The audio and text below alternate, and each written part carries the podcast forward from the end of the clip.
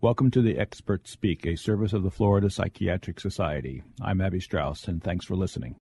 Attention deficit disorders continue to demand a lot of clinical attention. Gil Lichtshein is a child psychiatrist in South Florida, and he kindly agreed to discuss some of the core details about this condition.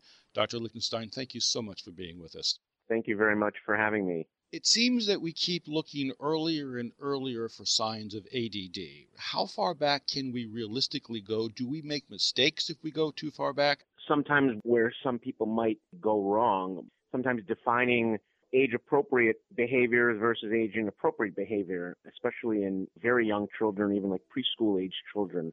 The key thing is that the behaviors that the affected individual displays is age inappropriate and starts to affect his or her functioning. So simply having a three or four year old child being hyperactive or impulsive by itself doesn't mean, oh, my child has ADD or ADHD or needs to be treated. Take a look at the bigger picture, no differently than if someone presented saying, oh, I think I have ADD because I can't focus.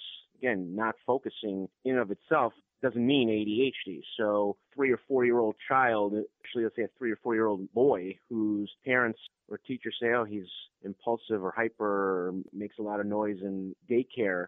But if their behaviors are causing a lot of disruption, parents are getting calls every day, the child is putting their hands on other kids, really out of control, then that's a different story. So, Make the differentiation. If you were to put a kid on, let's say, Ritalin, who really did not have ADD or one of the AD spectrum disorders, would they all calm down anyway? Stimulant medications are generally the first line pharmacological treatment for attention deficit disorders.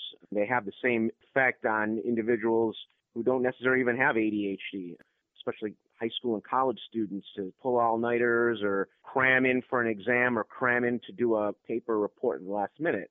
My approach is that I'm not going to put a child on a stimulant just simply because they're a little hyper. Uh, for me to make a determination that three, four, five, six year old child truly has ADHD, I'm going to try to get as much input from much collateral information to really support that diagnosis and to make that determination that medication is needed. If the parent tells me my child is a little hyper, but they're doing well in school, they don't get into trouble, I don't get calls from aftercare or anything like that, I'm not necessarily going to immediately throw medication at them. When the behaviors become problematic or really inappropriate or over the top or extreme, then that's where I tend to draw the line what would be an appropriate intervention? Let's say, like a test intervention to see if a kid really needed medication. What would you tell a parent to do if the kid was just, I'm going to use the word hyperactive? That may be the wrong word to use in this sentence, but, you know, all over the place and impulsive and so on. What would be a, a reasonable approach? I often get referrals, oh, my child had been tested for ADHD. Now, there's, there's really no test for ADHD, but oftentimes, you know, parents might have their children undergo psychoeducational testing beforehand more to see their academic strengths and weaknesses are. Perhaps they might have a, a learning disability or auditory processing issue. Some of the tests in the psychoeducational battery can assess for attention and concentration.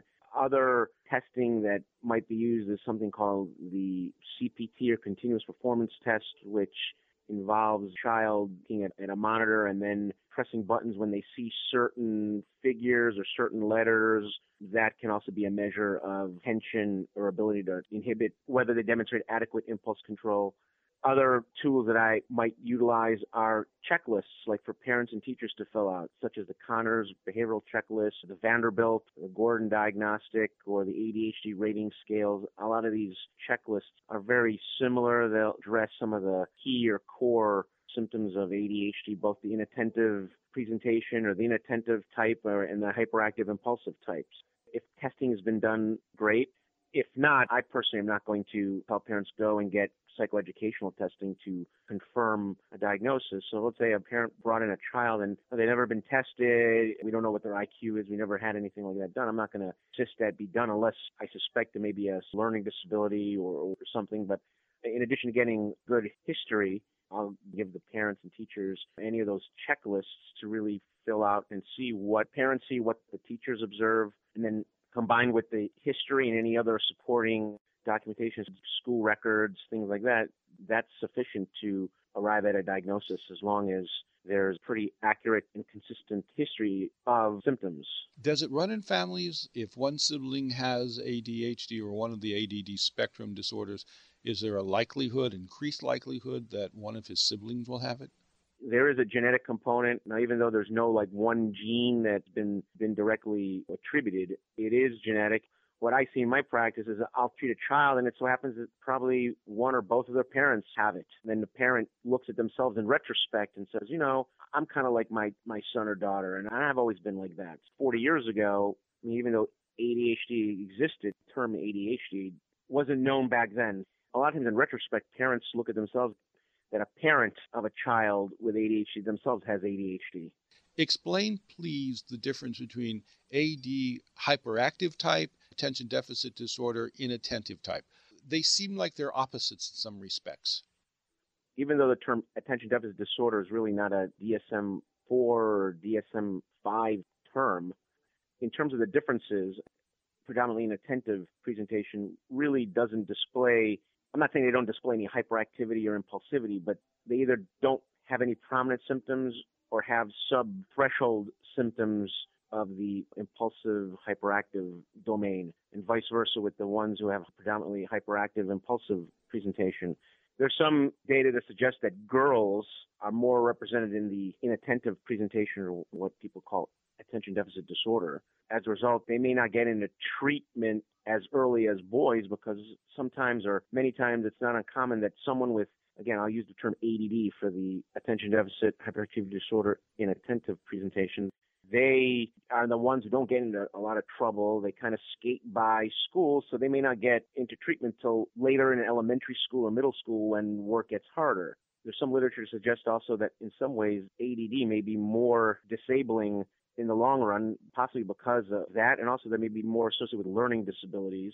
So even though they may not be hyperactive or impulsive, nonetheless, it's not any less of a disabling condition than the hyperactive impulsive type or presentation. It might be a more negative effect than the hyperactive impulsive subtype. When you see somebody and you reach that there is some material that needs to be dealt with, what what sort of cognitive or behavioral material is necessary or are medications alone sufficient?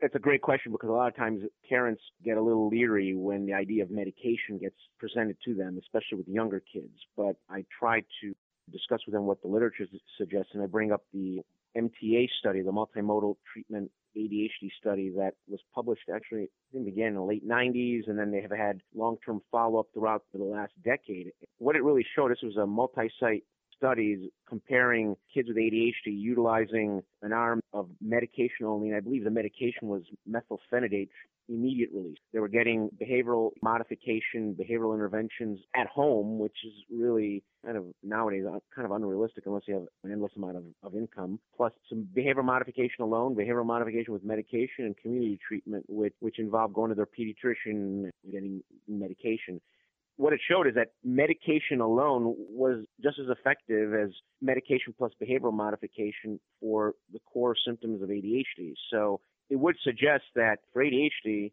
you could get away with just medication alone. It doesn't mean that therapy doesn't help. And, and usually it's more like behavioral therapy, utilizing like rewards consequences, addressing negative behaviors, avoiding reinforcing positive behaviors, more of a kind of like behavioral interventions than real cognitive behavioral or insight oriented personal therapy. It's the non pharmacological approach will involve that plus perhaps parent training, helping the parents stay consistent in the behavioral programs they implement at home.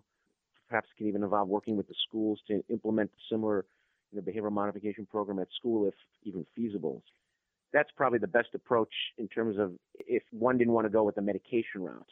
If you started a medication pre puberty, before puberty, is it considered to be equally effective post puberty or do they outgrow their ADD? Patients who think you turn 18, you know, I'm going to outgrow it. Now, that's not totally true, but it's not totally false. Not everybody with ADHD continues to have it as adults.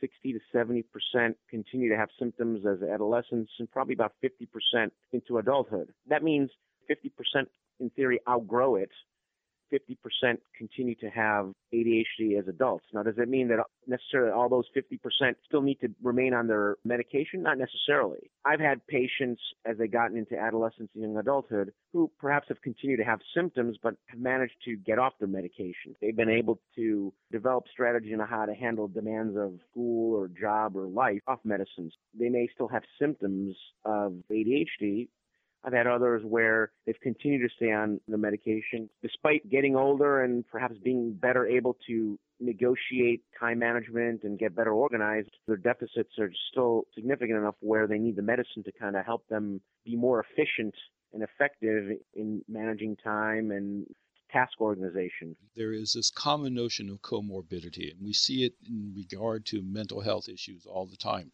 And comorbid means there are at least two conditions to the point where we have to worry about it because of its frequency with depressions, bipolar disorders, personality disorders, medical disorders such as sleep disorders. What's the overview on the comorbidity issue?